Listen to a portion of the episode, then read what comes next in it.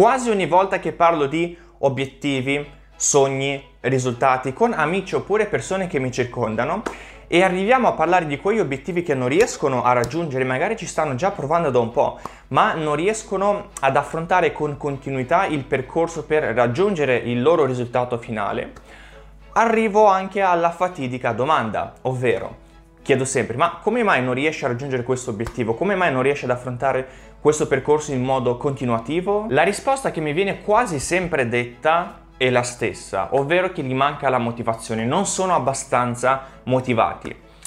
È la motivazione che argomento ostico, possiamo dire affascinante, eccitante, è davvero un, un, argomento molto molto misterioso. Siamo stati quasi tutti abituati che senza motivazione non si vada in nessuna parte. Quindi se vuoi fare qualcosa, se vuoi creare qualcosa, hai bisogno di un forte motivo dietro di te, di una forte motivazione che ti spinga ad andare avanti. Io non sono poi così tanto d'accordo, anche perché per l'amor di Dio, sicuramente la motivazione serve, ma non è sempre così impattante e determinante come si pensa. Serve sì all'inizio, magari per darci quella spinta in più nell'affrontare qualche cosa, ma serve solo a questo, serve soltanto ad affrontare questo primo step iniziale.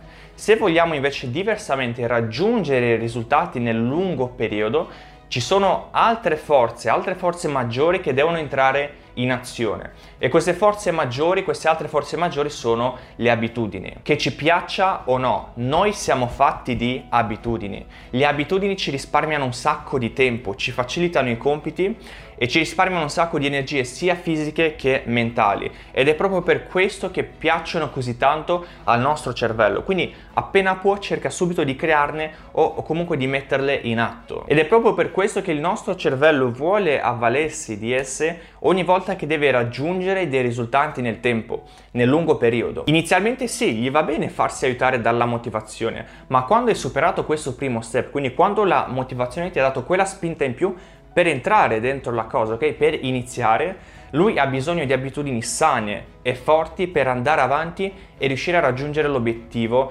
finale. Ricordati che se non si viene aiutati dalle abitudini, con la sola forza della motivazione non si riesce ad affrontare un percorso lungo nel tempo, anche perché diversamente dalle abitudini la motivazione prima o poi finisce, non dura per sempre.